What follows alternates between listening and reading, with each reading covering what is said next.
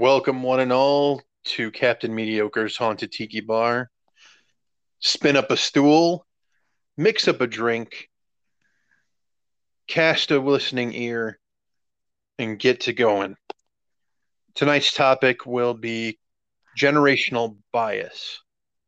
This is something that I've been thinking about for a bit, and it's a complex subject for a lot of different reasons. Uh, one of them is that depending on what your generation is, you may or may not understand the implications of what that means to any other generation. It's almost like a level of partitioning between the generations as far as knowledge is concerned and his, historical events are concerned.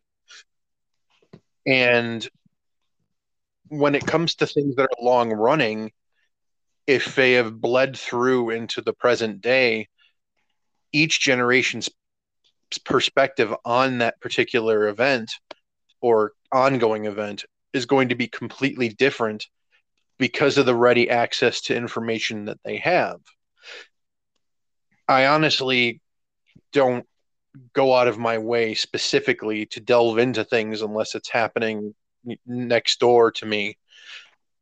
But when it comes to more groundbreaking things or something that's a lot more earth shaking, you know, internationally speaking, it's hard not to, at the very least, look look at least surface deep on something that may or may not have ripple effects outward into my current my, my you know my air, immediate reality.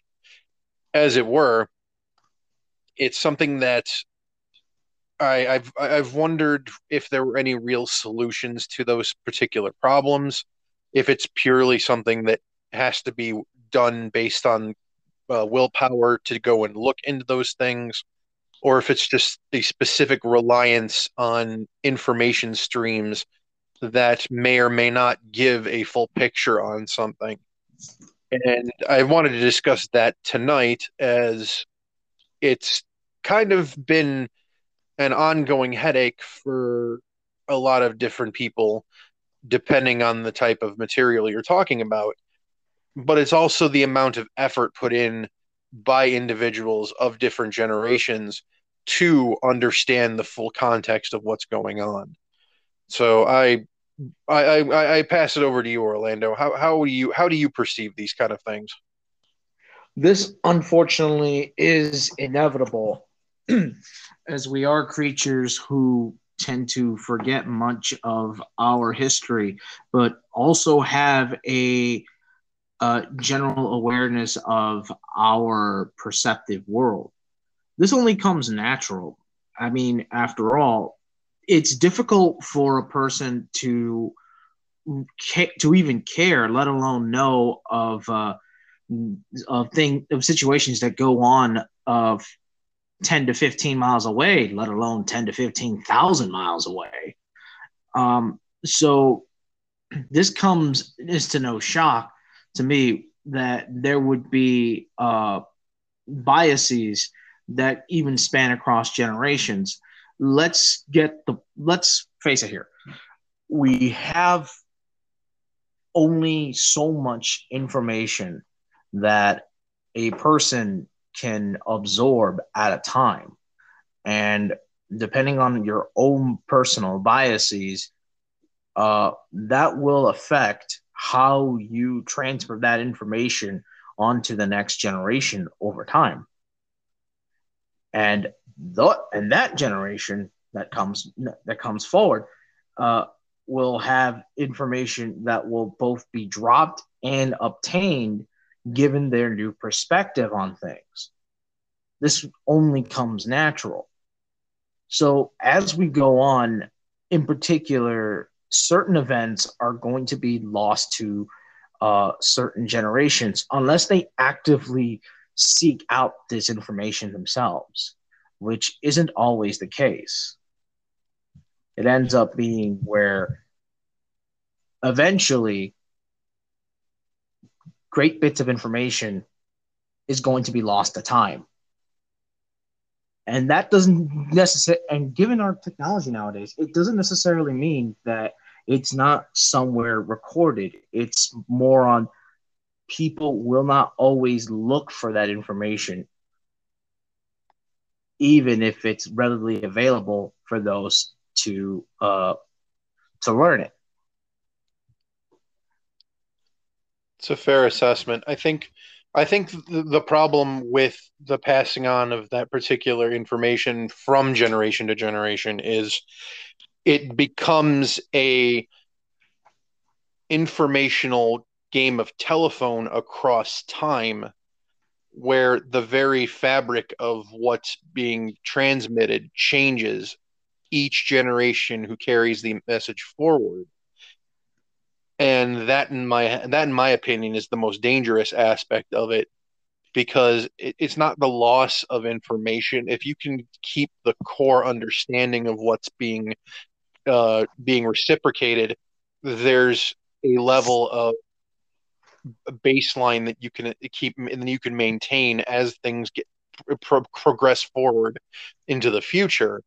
The problem i have is bastardization or uh, corruption of a message to the point where it stops having the same intrinsic value it started with and becomes something either wholly different or wholly monstrous as it were. Well that and naturally that naturally depends on the biases of the of the holders of the information. You can't keep un, unless you unless every holder of that information is you know, is well is well versed enough that they have a non-biased view of that information then eventually that information is going to be uh, distorted in some way shape or form. If we look at an example the history of the three kingdoms uh, that was written by a uh, a scholar short dur- during the Three Kingdoms period era, and it was over the years it has uh, drastically changed. While the history is still very much alive and the most accurate uh, source of uh, of history of that time period, there are many different uh, fictional, historically fictional accounts of that era um, that persist within uh, Chinese culture today. One of their famous books, for example, is The Romance of the Three Kingdoms by Luo Guanzhong.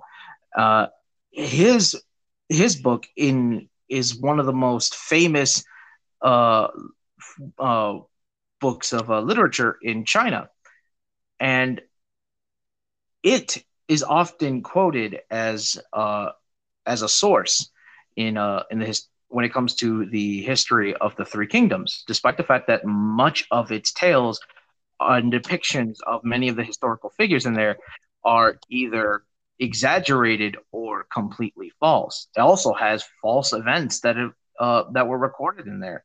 So it only comes to go that over time, generations, due to political social and uh, economic discourse tends to shape how information is transferred over over the millennia. One of the major things with the Romance of the Three Kingdoms is, uh, I mean, it, it, I mean, it's kind of funny if you look at the actual name of the, the title of the book because it's a very romanticized viewpoint of that history it, it it makes you wonder the percentages of how much was actually legitimate history and how much of it was just overblown for the purposes of hyperbole. True. Fair enough. Fair enough. But that's the problem with with with a historical perspective. I think the the the, the necessity to add the flourishing for, to grip a reader to be able to flip the pages and understand the characters within, no matter how you know legitimate those characters end up being versus their actual real life counterparts is something that comes with the necessity to sweeten the pot so to speak or you know add make something much more saccharine more palatable to a less refined taste. When it comes to that kind of stuff, it's fine to a point because you rarely hear about Chinese history outside of China in that context. So there's not nearly as much necessity for anybody who isn't already a buff in those particular fields to really want to go and delve any further than that for whatever purposes they, they would seek. It, it's it's that one more has more of a regional restriction attached to it, more as or I'm sorry, regional interest to it than anything else. But m- when it comes to historical data, there shouldn't be the, the every all of the groundwork should should remain the same because it's all the same information regardless. The problem ends up being isn't isn't that the, the data is transmitted incorrectly when it comes to that because newspapers still newspaper articles still exist in libraries and scans of different documents still exist in those contexts with all the information set set in some format that can be carried forward. And we don't really have an oral history anymore when it comes to uh, our own histories because it's not it's not a necessity anymore for better or worse. That could be its own topic in and of itself. You know the death the, the death of, of of historical transmission by technology because I've re- uh, I've listened to many interesting conversations on that particular topic and would love to delve into that eventually. But as far as this is concerned I feel like it really ends up being a colored perspective based on lifestyle and the gravity of, of events versus the each versus the generation that's actually viewing them that creates the distortion on that level it's not a distortion on the uh, it's not as much of a distortion on the transmission as it is in the reception and that really what ends up being something that concerns me and eventually we'll get to our actual example and the thing that we that actually sparked this conversation in the first place.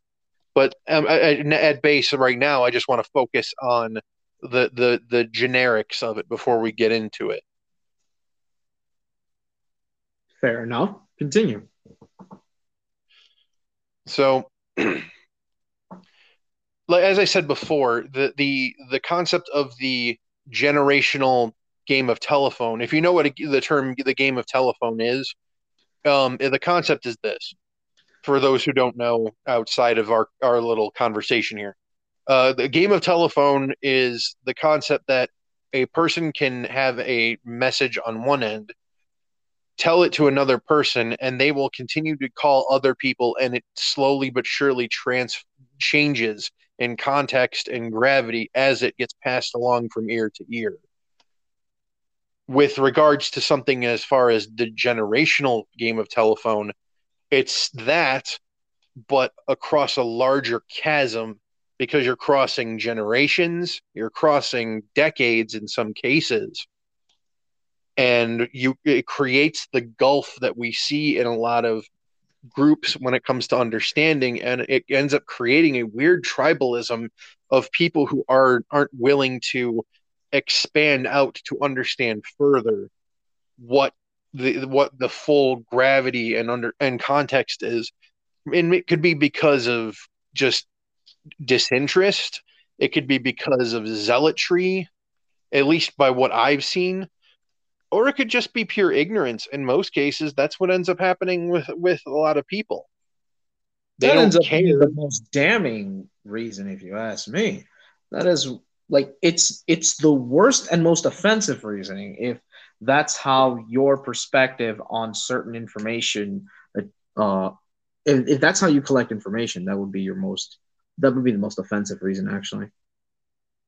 Oh absolutely but you have to understand something when you have a, a specific subsect of people who are presented this information you really have to be aware of how interested they're going to be in it in the first place.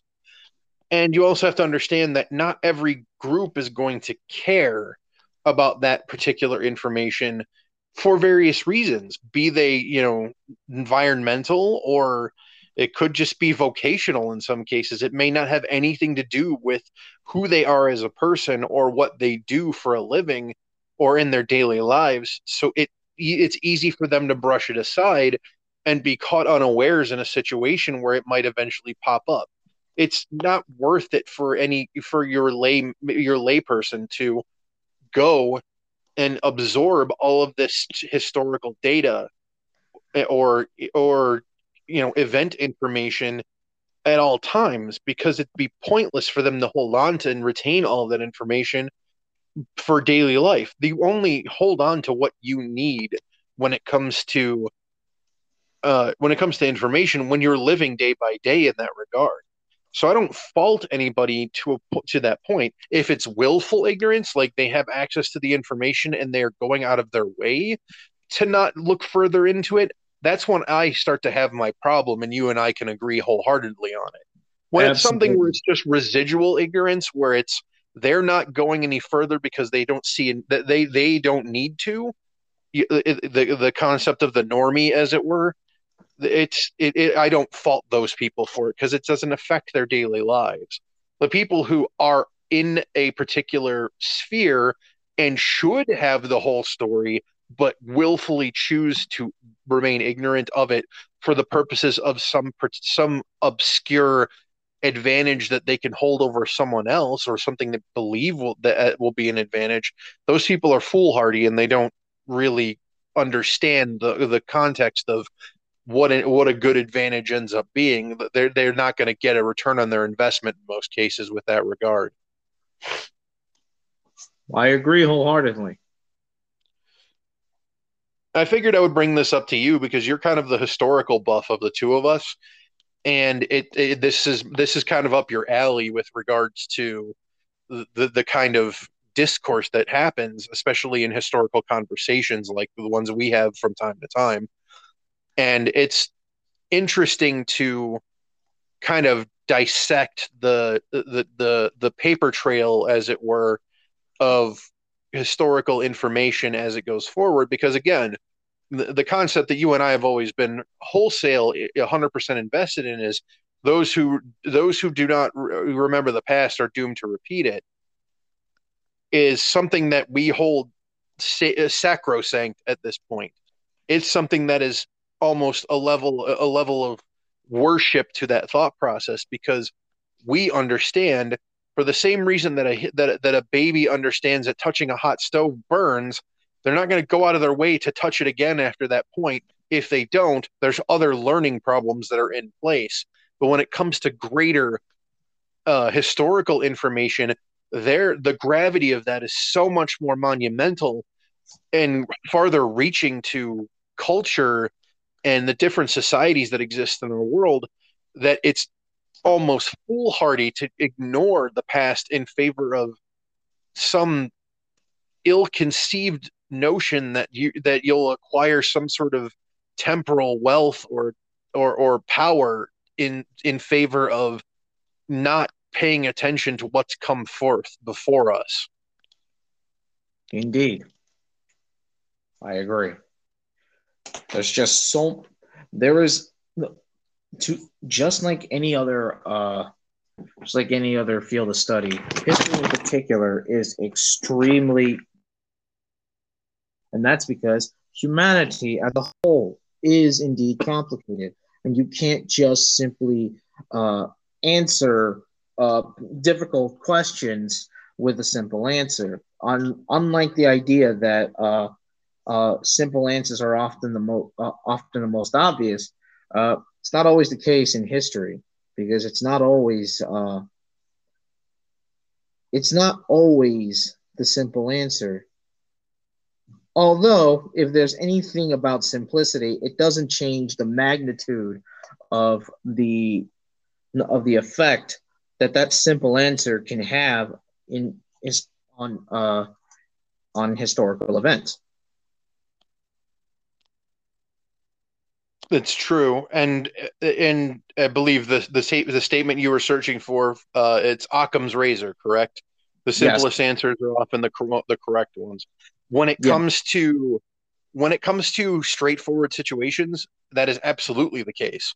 When it comes to something much more nuanced or much more layered, it's difficult to be able to trend to, to verbalize a lot of the different peaks and valleys that come with those particular um, yeah, events, as it were. And I think for any given, and, and it's a challenge, and it's something that I don't envy journalism journalists, at least of you know those have gone by. I don't really have favorable attitudes towards current journalism as it is, but that's more of a personal mm-hmm. per, per, yeah, perspective on things. I'm sure you feel just as unamicable about it. Yeah, absolutely. But the people who had to write, who had to create news articles and try and get a general understanding condensed down into a title or to try and get as much information in a you know a certain amount of, fo- of footage on a piece of paper a piece of newspaper i don't envy that i don't envy any of those people who had to try and make that work but at the same time i think people who came before had a much greater understanding of the value of the transmitted information in those in in the effort put into those. Whereas any any any schmo can put together a blog a vlog or a blog now and make opinion pieces that people are reading as as actual news even if it says opinion at the top of the of the title bar. And i think that's one of the major headaches i see that has dil- diluted the historical information web, as it were, for our generation and Gen Z, because there genuinely isn't any real way to sift through what is opinion versus what is raw actual data because no matter how hard you try even as people who are writers are actual journalists it's hard not to color things with your own biases. Agree. Absolutely true. And it is the ultimate cost that comes with uh, the recording of uh, current events. You, it is almost impossible to try and make a completely unbiased article about any issue because it requires context and your own personal uh, understanding on the whole situation combined with your own personal beliefs do often incorporate into the writing of said articles. This is why you this is why when people uh, try to argue that you should be as uh, neutral as possible or that you should be absolutely neutral I just laugh at their faces because at the end of the day, they're always going to incorporate some sort of bias into the uh, into the in, into their writing. Now, I only know this because I've taken see this is my bias here. I've taken uh, uh, world history courses where one of the things we had to do was identify biases in uh, important documents because the one thing that we learned is that e- just about every document has its bias. It's just not always easy to spot the bias. Too true. Too true. I think at that point, uh, th- this is from personal experience. I have gone out of my way to listen to or watch segments that go against my confirmation biases and it's something that I personally try to go against every day that I can because I genuinely don't just want one side of the story. Absolutely. Because in a lot of in a lot of cases and it's something that I've held fast to for a very long time is the the, the one singular truth between one side and the other side, the truth relies somewhere in the center of the conversation. There are parts from both that will assemble a greater picture to most people if they're but willing to look past their own prejudices and biases. And for me, that's the reason why I will go out of my way to read liberal material, heavy left wing material, as much as right wing material because in between those is likely the actual truth of the of the the subject matter that I'm reading into because both sides are going to have the information. It's it's inherent that there's a certain amount of information in there whether the the recipient or whether the the cre- the author plans to have it or not. You can only fabricate so much before the truth starts to seep out. And as somebody who f- tries to find balance at least in a lot of the things in my life eh, as far as information is concerned especially it's something that compels me forward to be able to find that information within the cracks, as it were. And that's and not that's even so much of a, t- and that's not even so much a tinfoil thing, as it is a. The truth is always in between the lines of what's either being said or not being said, as it were.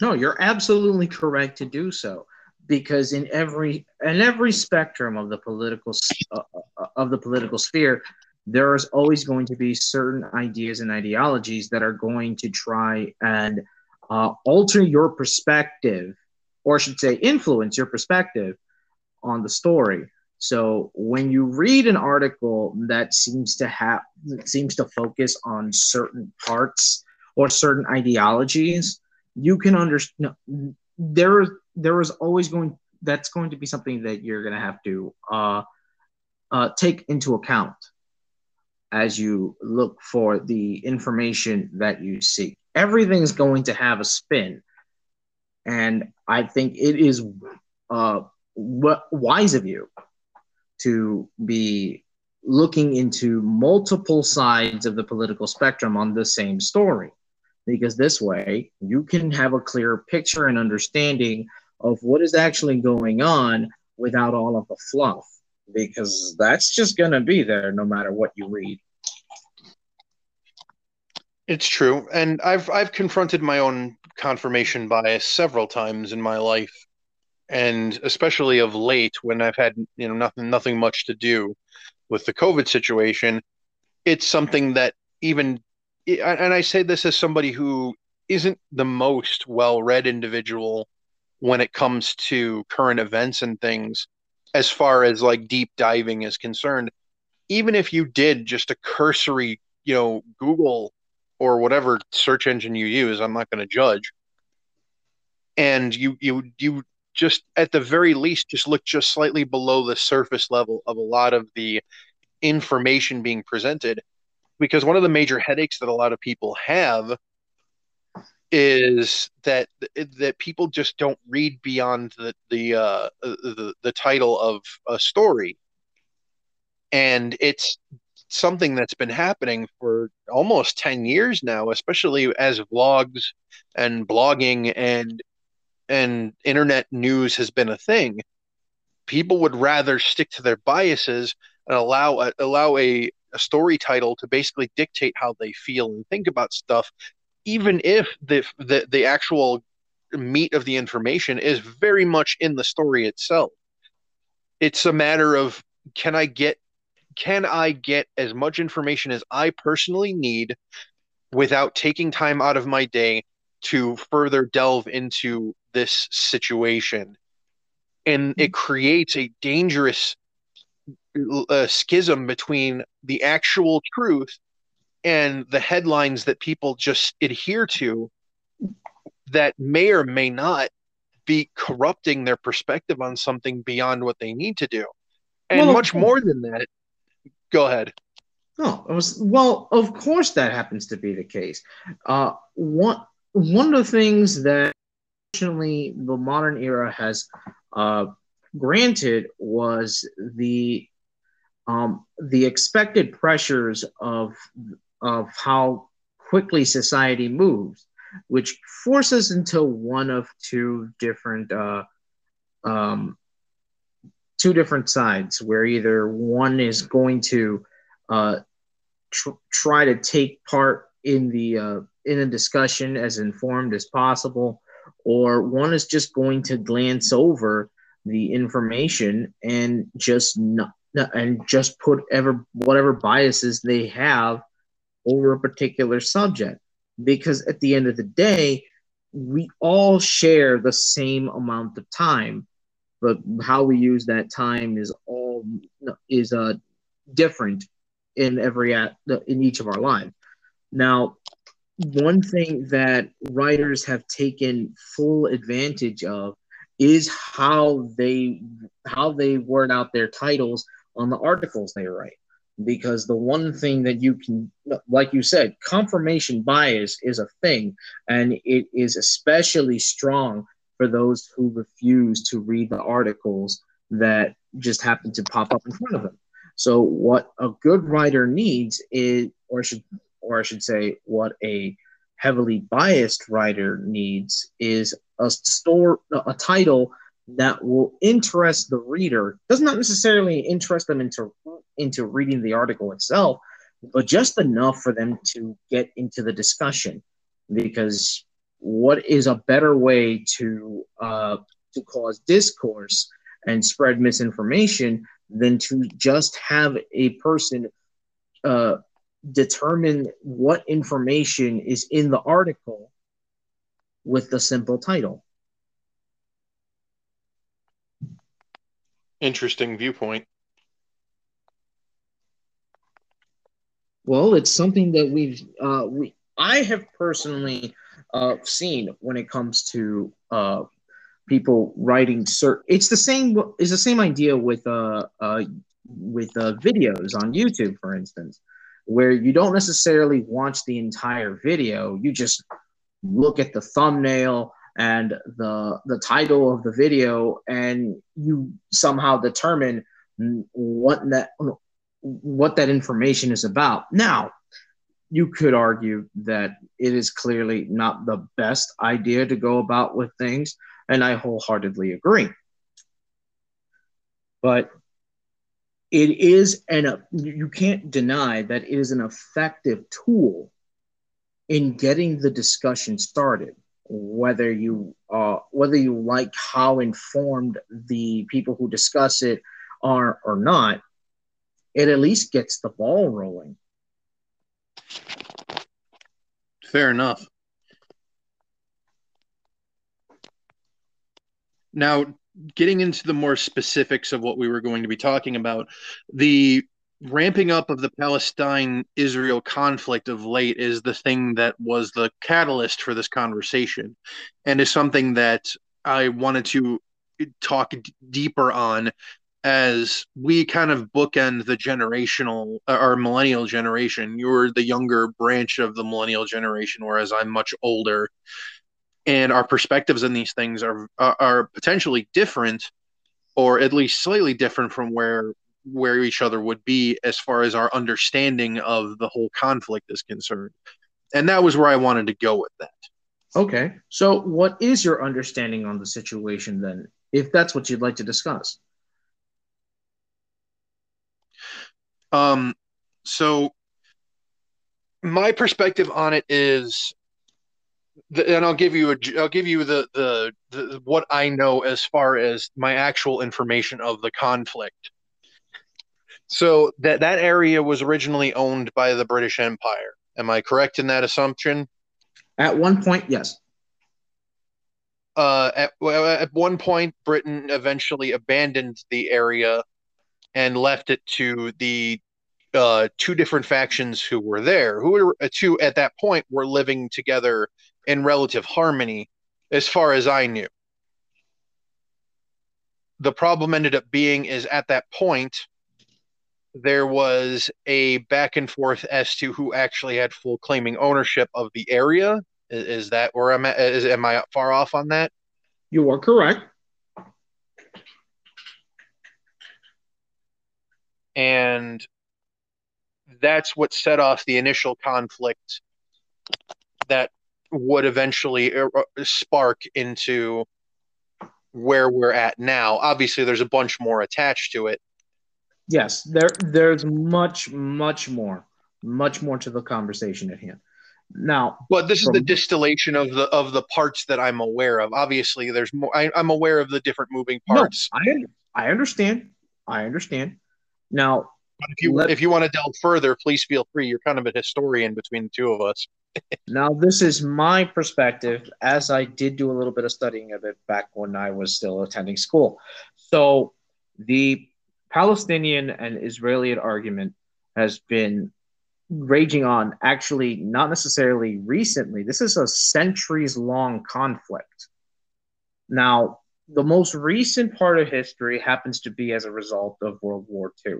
So back around that, back around the 1940s, Britain still had main control over the Middle Eastern areas, as it was part of the empire that they had con- that they were able to claim from the Ottoman Empire during World War One.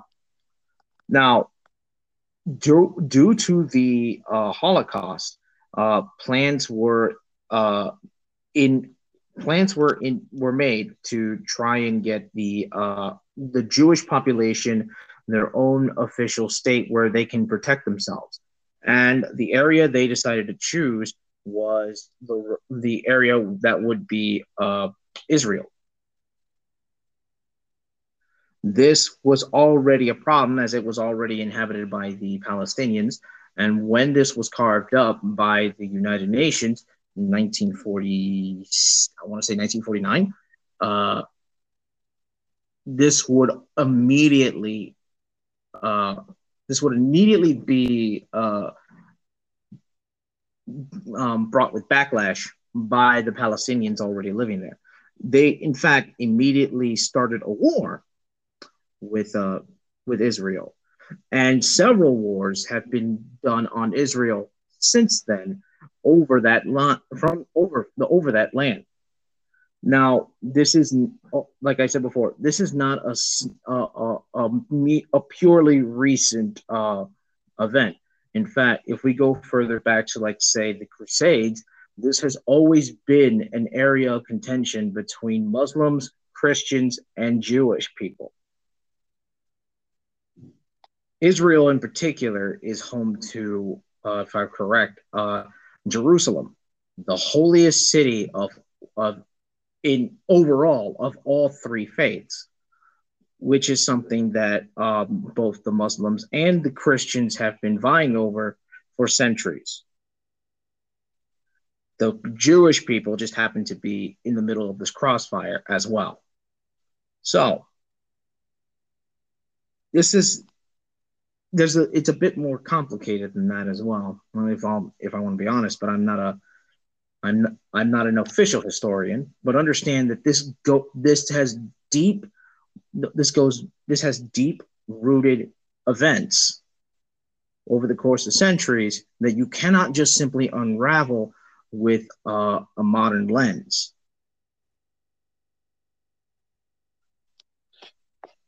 and I think that's where the distortion lies with this, with regards to this, and has created the two different outside groups that back the either side of the conflict. As far as the Christians are concerned, they've kind of been cast aside in favor of the two or the two main factions who've kind of been at each other's throats for the majority of our lives, as it were, and Yes. thus has created this this bias and, and this and, and this fissure between the two two vying parties. There are people who believe that Palestine is the, the rightful runners of that area, whereas there are actual people outside of the Jewish community, especially, who feel that Israel is is the Jewish people's right uh, area by right by province or providence, I should say, and it's one of the it's one of the perpetual co- contests that most people either have a stake in to a point or have completely brushed aside for whatever reason and just stopped thinking about because it just feels like something that's never going to be ironed out like the two koreas scenario Exactly. Well, that's the thing that it, it's not just Korea, Crimea as well. It there are so many different. Um, there are many different. Palestine and Israel are not the only two groups vying for uh, the same land in Europe or in the world. There are many different groups of people that are vying for the same plots of land, and they each have viable reasons to claim stake over it. Now, how you want to determine who has the actual right, I think at personally, my personal opinion, I think that's irrelevant at this point. Because no matter how far back you want to go on, you can't make the argument you can make the argument for either side to have equal claim. So in, in the case between Israel and Palestine, this is not something that I believe that is that, that non-Israelites and non-Palestinians should get involved in. This is my personal opinion, of course. It does not necessarily reflect both of our opinions, but in my personal belief, it is a far too complicated system or a far too complicated history to determine who has the actual right. Because at the end of the day, whoever wins out in this conflict, the other side will oppose the results, no matter what. The problem with this kind of thought process, and I want you to understand, I agree with you in in uh, definitely in spirit with regards to the concept of outside forces need not apply. The problem ends up being is that the effect, the strategic effect of Israel to uh, several countries' interests, uh, our own included, have created a urgency for us to back them in most cases. Uh, it doesn't seem that way with the current administration, especially with a lot of the alleged payments that have been given to uh, to Palestine and the viewpoint that are that the current president has on that that conflict. But overall, that is not shared by the by the the rest of the uh, political community. One and the military complex two, who views Israel as a effective bulwark in the Middle East which has been a perpetual hotbed for uh, conflict ad infinitum. And I think with regards to that, even if you wanted to take a neutral stance and let things play out, it's not necessarily as cut and dry as we'd like it to be. And this is from somebody who just doesn't see a reason to have a constant state of conflict in an area because you, uh, you're never going to have any flourishing when there's just constant bloodshed. Agree. There's just some things that we just don't have any control over in regards to that. And because of the natural strategic value of that area, it's much more there there's definitely a bias in favor of one side over the other in most cases not to say the entirety of the community and the world community feels that way about it, especially within the areas where there is alliance with one side or the other. There are always going to be opposing forces who, who view op- the opposite to those things. Agree. I agree.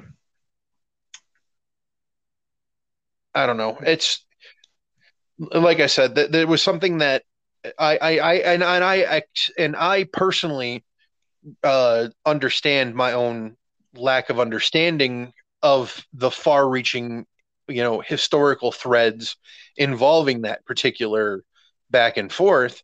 And it's something that I've conversed with other people who are older than me who have a greater understanding of what the the, the more the, what those things the further information that they have access to because of their age so it kind of adds to my own understanding of things, but at the same time, it doesn't make anything clearer in the process. And it's because, as you said, it's so far reaching that to actually really get an understanding of it and be able to make a fully unbiased decision on what would be necessarily the case, you'd have to be a a, a, a well-read historian with access to information that it goes so far into the past that at that point it would be difficult for you to be able to bring those th- those conclusions to either side to be able to make a an effective statement because neither side would accept them regardless.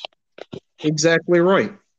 There's just going to be you would have to acquire information from both sides, be able to process information, and then after all that, somehow make a determination on who has the on who is correct and who is to uh, who is the right faction to uh, uh, to support.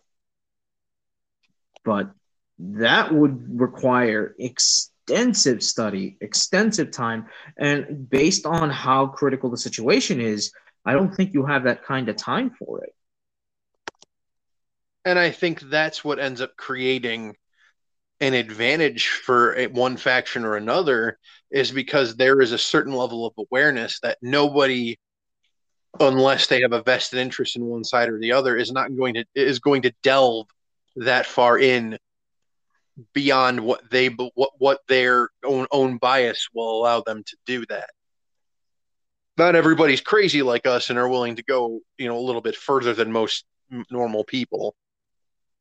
And I think that's the strategic advantage of a lot of you know higher authorities in that regard because they know that nobody's going to contest a lot of what's going on because they don't have to worry about somebody going too far down a rabbit hole even if it's just legitimate information everybody has access to.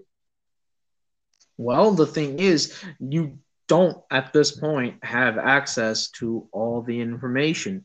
There are there is plenty of there's plenty of history that is still left unknown simply because a lot of the inform a lot of history has been burnt as a result of hundreds if not thousands of years of conflict. So you don't have entirely everything. And then you can and then you can uh factor in religious history and context where uh if we go through that manner uh, Israel doesn't really have any rights or claims to that uh, um to that land when they invaded that. If you look at it from uh, an objective point of view, they invaded that land and conquered the people there, out of them, ousted them out of that area, and made it their own. Now, do you argue that thousands of years afterward, that they still claim ownership to that land when the peoples that they um, that they conquered there uh, centuries ago are no longer out and about. Well, we're still dealing with the with the effects of conquest even here in the U.S. at that day, where we have Native Americans who argue that the land still belongs to them and are fighting in courts to this day on that on that notion. So where do you go? Where do you go from here? Just with several hundred years, and now you're dealing with this conflict between two factions that have that have potentially thousands of years of history, and this is before the, the Palestinians are a uh, are an ethnic group, so we can't even argue the uh, you know the the religious tie to it because you know Muslim uh, Islam isn't uh, is is relatively young.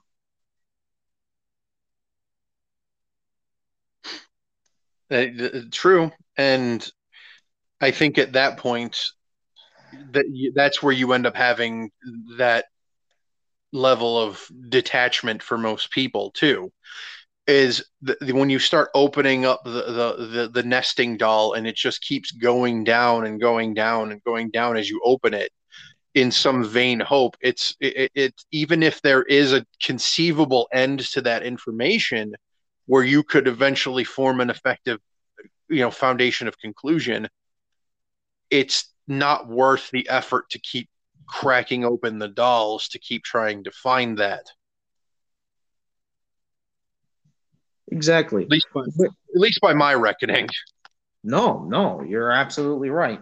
Where is the line on on what on what constitutes as legitimacy when it comes to historical background? I think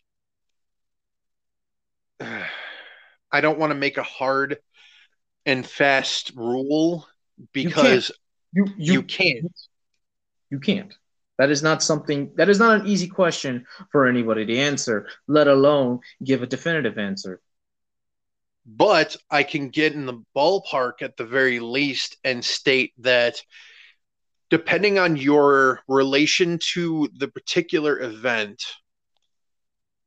you only need to go at most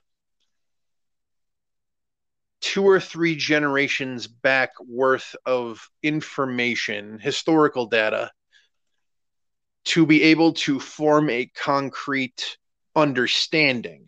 And I say understanding, not conclusion, because conclusion means that everything is ironed out and a, and a decision has been agreed upon. And I don't think that that's even feasible within the context of what we're talking about. I'm just talking about being able to understand what's going on and if further information comes up or conflict as it were you can understand at least the the, the basic bones of what's of what's being you know fought over as it were. Because obviously needs and wants change over the course of history over the course of time. And with those changes comes a change in perspective of the people who are experiencing it and I think that's from an outsider's perspective is where you need to go and make those particular roots of understanding for yourself if you wanted to. And this is kind of a suggestion to anybody who wants to go and delve deeper than you know, than the surface level for anything involving historical precedent or events as it were don't feel compelled to go in unless you want to rabbit hole yourself. At which point, go ahead, because I've done this. I'm sure Orlando's done the same thing. We we've rabbit holed the internet and ended up in places that we didn't think we'd end up in with with information we didn't think we'd end up looking into. You it just happened. idea. I don't, and I think on both of our ends, it's probably for the better that we don't know. Exactly right. Now, I your statement does indeed have merit. I will say though, like uh, in playing devil's advocate, is that it's that very time frame that you've uh, that you've made. Uh, I believe it comes that is only something that only a freshly young generation can make because they can offer a new perspective on that uh, on that on that history that older generations may not have, considering that the effects of their current events still have ties to previous events from history that recent. I would agree with you to a point, and I say this only because there is going to definitely be a cutoff for where the, when you have generations that are still around that Agreed. don't have a vested interest in the current events. Oh, for but, sure. But but as it is, I would still say within three generations, we'll still have a fresh enough perspective to be able to formulate an understanding without being so bogged down by aged confirmation bias that they refuse to go uh, refuse to go any further than their own understanding. Because yes, age kind of dulls you to the concept of of of fresh and new concepts, and as somebody who's creeping into into their 40s, it's something I worry about every day with regards to my own understanding. I worry one day when I'm going to become so curmudgeonly that I don't want to go and invest myself in newer understandings, technologies, or information or perspectives. That's why I go out of my way to stay as up to date on those things as possible, not just for personal sake, but for the sake of discourse with other people where there's they, they don't feel they don't have any bias towards me specifically in saying, oh, well, he's older, so he's going to think this way.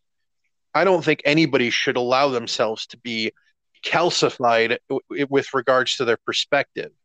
And especially with regards to very, you know, heavy topics. If there's further in, new data, you should always be open to at the very least analyze it to be able to make a more complex understanding of what you're looking into. It's Absolutely. difficult. It's difficult because we, we, are all on, but we're all on uh, on a on a clock. But it's an it's an investiture in in a polite discourse that compels somebody to go and look into those things and i think at that point there should be a level of fruit you know bore of that further study especially for people who are older and as you know the quote unquote set in their ways. It's something that you should always try and remain receptive to outside of that because again survival tends to be something that we, we all uh, have in in common with regards to age i think it becomes much more detrimental. So there's a viewpoint of change of any type being bad. And i don't think that that needs to i think that needs to be skirted or, at the very least brushed away especially as medical science continues to press forward. We and, and I know this kind of breaches into you know much other topics, but that's something that I personally look at and say, because you know, I you know talking to older people myself who are much more set in their ways, it kind of saddens me that they're not open to understanding things because they believe that a particular pathway is the is the correct way even if presented with you know empirical evidence to the contrary why do you think that is? Um, it's, it's a byproduct, at least from what I've observed. It's a byproduct of how they were raised, um, the current attitude, or, or the attitude of the society with which they were raised in, and the cemented understanding that they've created for themselves as time has progressed when when you have your biases challenged consistently you will never have a truly concrete uh, bias in place. You'll always have biases but they're smaller in contrast to the greater biases that are generated by older generations. It's why it's why people can people feel completely nonchalant by using racial slurs in the older generations because it was something that they never really had to contend with up into the the particular areas because nobody ever really corrected them on those things till that point. And even those people who would correct them on it now they view them as young and not understanding that you know that uh, of the nuance that they they alone believe that they have. It's it's a detriment as much as it is a boon to them because it creates kind of a walled off castle scenario for their perspective that they never have to deal with being eroded because no one's going to go out of their way because there's a certain level of view of of older people that if they've lived this long they obviously have wisdom beyond uh, wisdom of and beyond their years that gives them insights into the world that they will never truly understand when in all honesty, in most cases, that ends up being utter hogwash. Not saying there isn't wisdom in age. I'm saying that most people are bluffing. I think it's more on the grounds that they are already one foot in the grave, that at that point they don't have long to deal with their idiocies anyway. Because at fair nauseum, I do agree to an extent on uh, on how you on your reasoning behind it. I do I, I can agree to that extent, but I'm also seeing it that uh that some people will just simply see that they're already they're already going to die, so we don't have to deal with them for forever. So let them get let them do what they want at this point because I've seen plenty of uh, of uh, older of, of older people who will spout out such nonsense and people will simply let them speak away without actually um, without actually correcting them because at that point it's not even worth arguing with them. Not even not even worth it. So just let them have whatever uh, diluted or uh, simply incorrect thoughts outdated thoughts that they may have. And I think that ends up being something that we all will have to have uh, as time goes by. I think it's a uh, uh, an unholy rite of passage, if you will.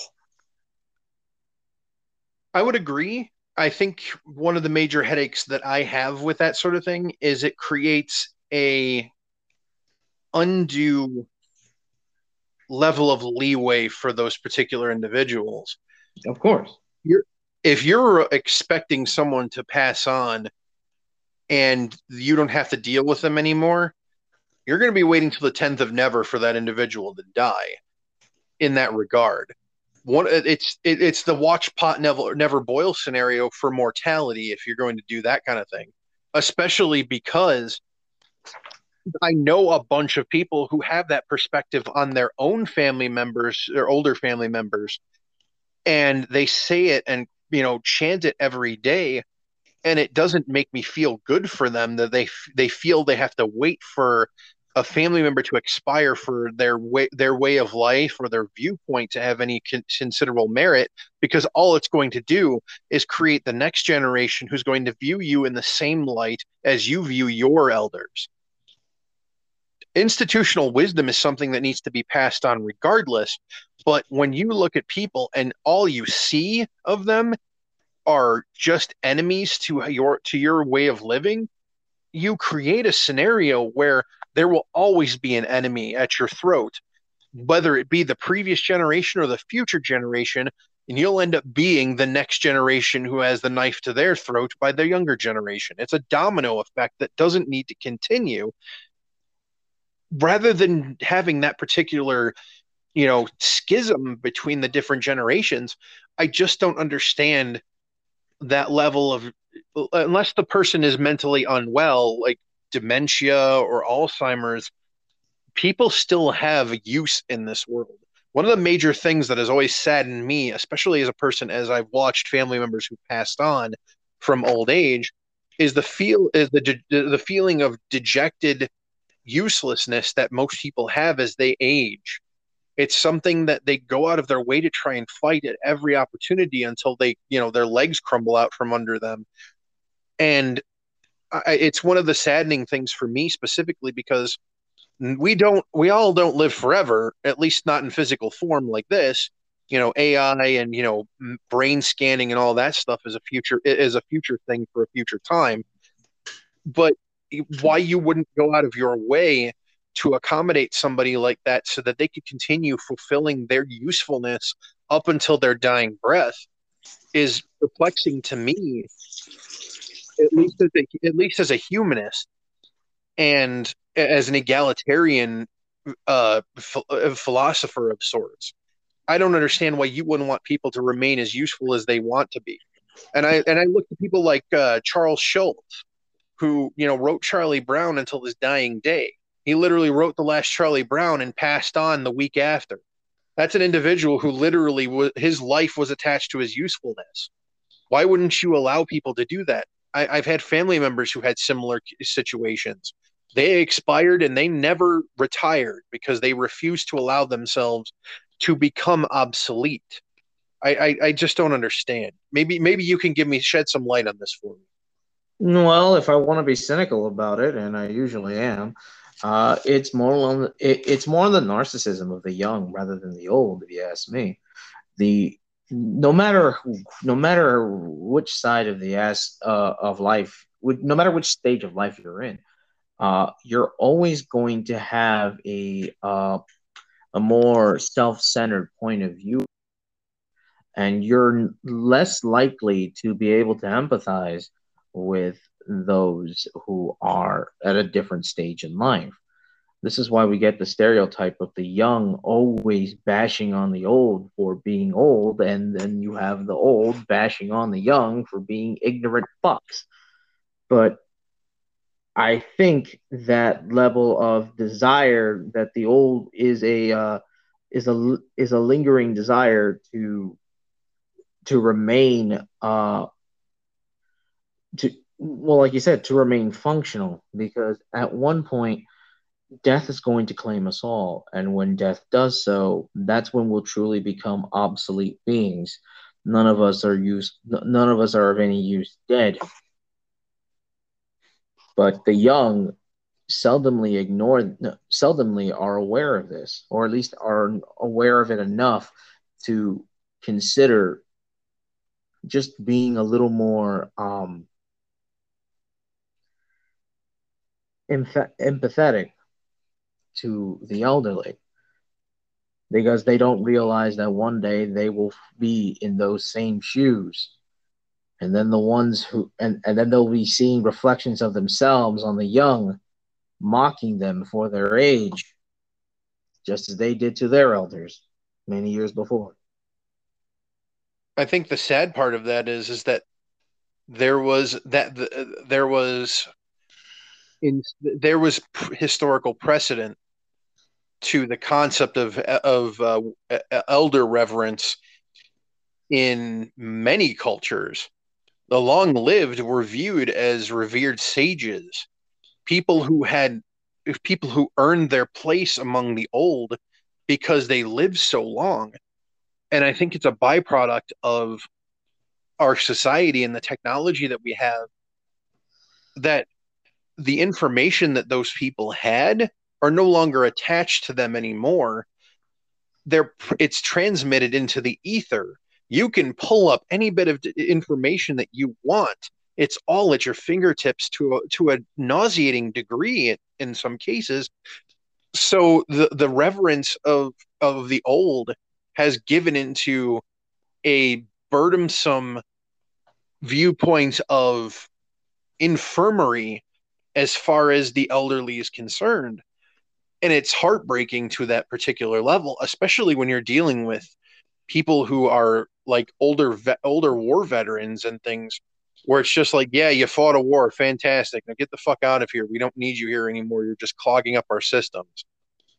It's disgusting to look at that particular degradation of things but at the same time it's it comes with the territory. We're at a point now in technology where a lot of these people are no longer necessary to the it, to the framework of our of our society anymore even as even though they do compromise the larger part of our voting blocks it's yep. it's a weird double-edged sword that's kind of evolved from time and it's something that as as a as an as a outside observer kind of saddens me and at the same time it, it feels like a foregone conclusion, almost inevitable. It's only so because as you, the more that we find, the more that the, the better we are able to uh, uh, collect, process, and store information, the less useful the older generation becomes. Because the only thing that remains really that is uh, exclusive to the old is experience.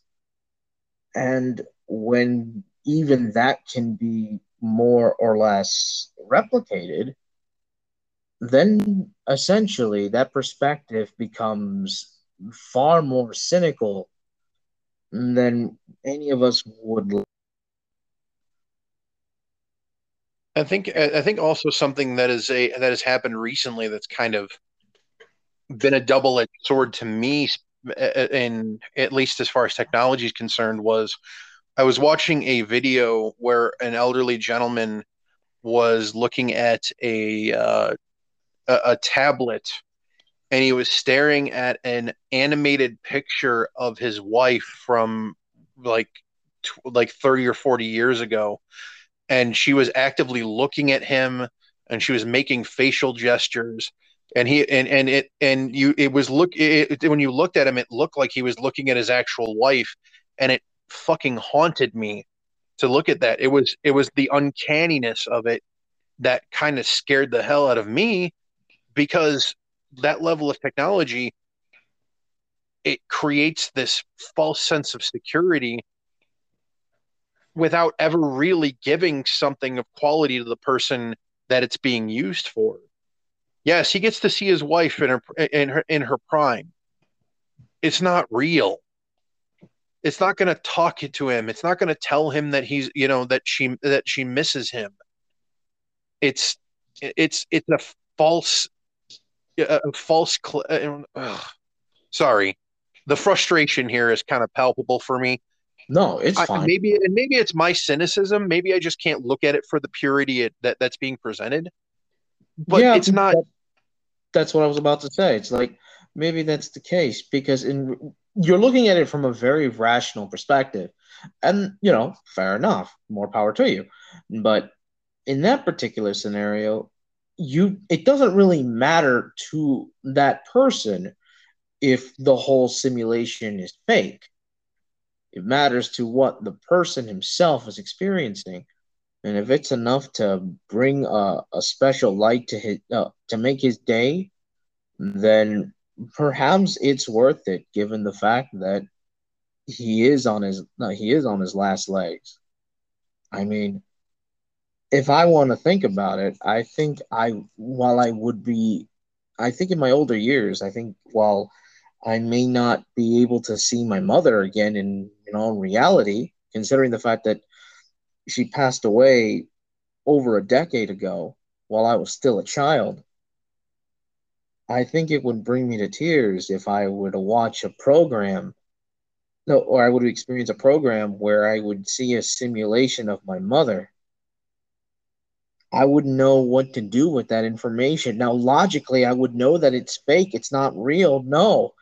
But I wouldn't, at the same time, I would emotionally, irrationally sympathize with that simulation.